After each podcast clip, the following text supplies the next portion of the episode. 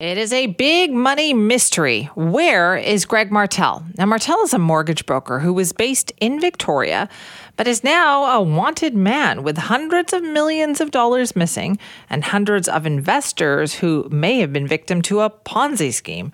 So, how did this happen? How did he get away? Well, there's been fascinating coverage of this uh, with Gordon Hoekstra, who's investigative reporter for the Vancouver Sun. You can check out his work at vancouversun.com, and he joins us now to talk about it. Gordon, thanks for being here.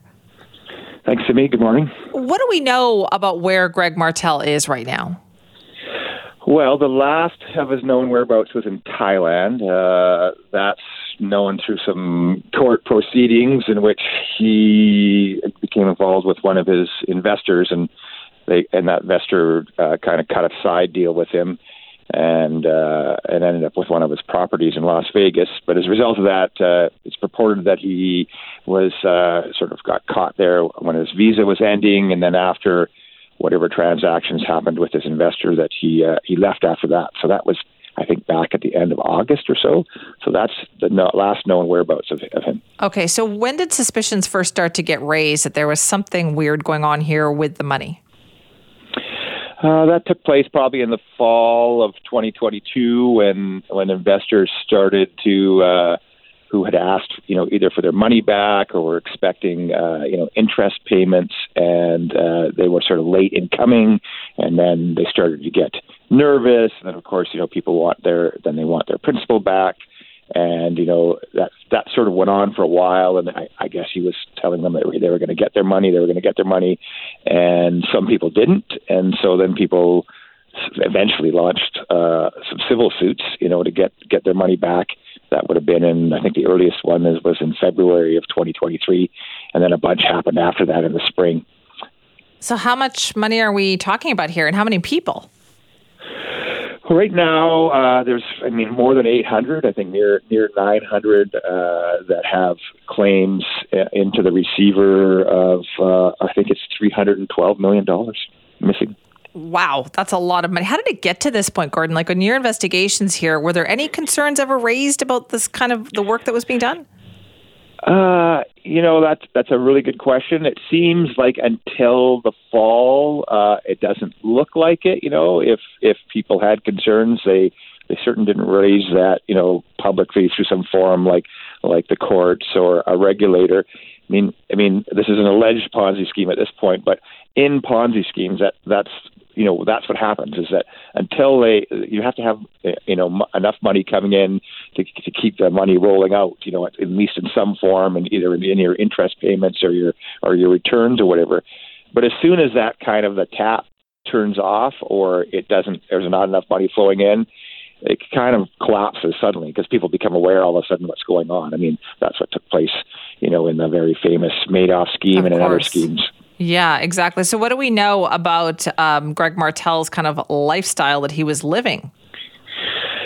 Uh, you know, according to the receiver and you know and, and others who have some knowledge, you know, uh, you know, he was living a pretty high lifestyle. You know, uh, you know, he had you know owned a number of expensive properties. Uh, apparently, he was flying, you know, by private jet between where he was living and the in the in the in the Newport Beach area, which is south of L.A uh, you know, driving fancy cars, going out to uh, you know high end events and that kind of thing.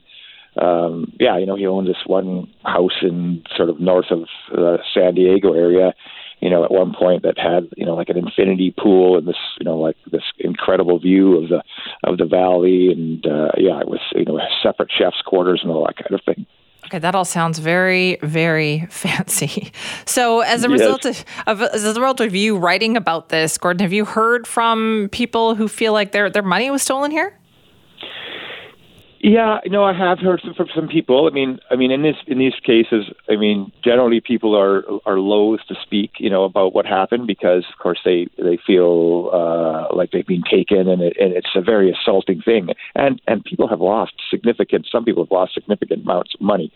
But I mean, it, it, you know, it seems like you know, as in all of these things, in the beginning, like people were getting some returns, and so uh, as far as they were concerned, it seemed it seemed like a legitimate investment, you know. And so until uh, but they, of course, they now they're they're shocked and they're they are you know trying to do everything in their power to get their money back. You know, I mean, the the receiver is trying to track the money down, but as of yet, you know, there there isn't much to show for it. There's a few properties that are mortgaged. They haven't found any. You know, there's lot many bank accounts, but they haven't found much money. And so, this, uh, this was a guy, according to your reporting too, who was, you know, got a lot of accolades, right? Was getting lauded, winning awards, and you you went through a lot of court records. It paints quite a picture of him. Yeah, no, he, you know, certainly it seems like ha- you know one of those you know stories where he started in the kind of got involved in the in the, in the I guess what you would call it, generally the financial world, and he, I think he worked in in banking for a little while, and then he worked for a mortgage brokerage, started his own firm, you know, was you know named as you know best newcomer in in the, in the mortgage world in Canada. I think in 2009. You know, it seemed like he was doing a good business. You know, I mean, apparently had a number of offices, and you know he was you know giving coaching courses on mortgages. You know, at some point it seems like you know he he started uh, thinking about sort of getting involved in sort of like tech startups and trying to sort of shift his business into sort of some kind of a uh, you know, a bigger thing, and uh, and, uh, and eventually moved to California and launched a mortgage brokerage business there, and then and then and started a sort of a car sharing uh, a tech app and all that kind of stuff. So you know, I guess we'll if once if we can find out what happened to the money, then we'll know how much of it went there and how much of it was spent elsewhere. But you just said like, and, and your reporting was showing that the receiver doesn't even know where the money is. Like there is no sign of the money.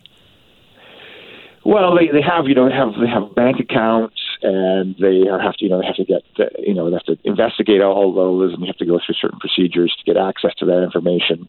Um, but I mean, there are there are new, he has numerous companies he started, like I don't know, something like nine or ten at least. There's probably there could be more, and so you have to track all that money. Um, and so far, you know, that's just a whole process to sort of check where things went and, and, and what happened to it. So until they do that, they're not going to have a clear idea if there's any possibility that there is any money left over or where it went. Wow, what a mystery. Great piece, though, Gordon. Thanks so much for talking to us about it this morning. Okay, thanks, Simi. Appreciate that. Gordon Hoekstra is an investigative reporter for the Vancouver Sun. You can read his piece uh, about uh, Greg Martel, who was a mortgage broker and who's now, I guess, on the run, has gone missing. Yeah, but so is about $300 million of clients' money. At least that's what the clients say. And they don't know what they're going to get back, if anything. It does sound at this point like some kind of alleged Ponzi scheme, as Gordon pointed out. Anyway, read all about it, and we'll certainly keep you updated on that. And also, a lot of people lost money too. If you've had that happen to you, let us know. Simi at cknw.com.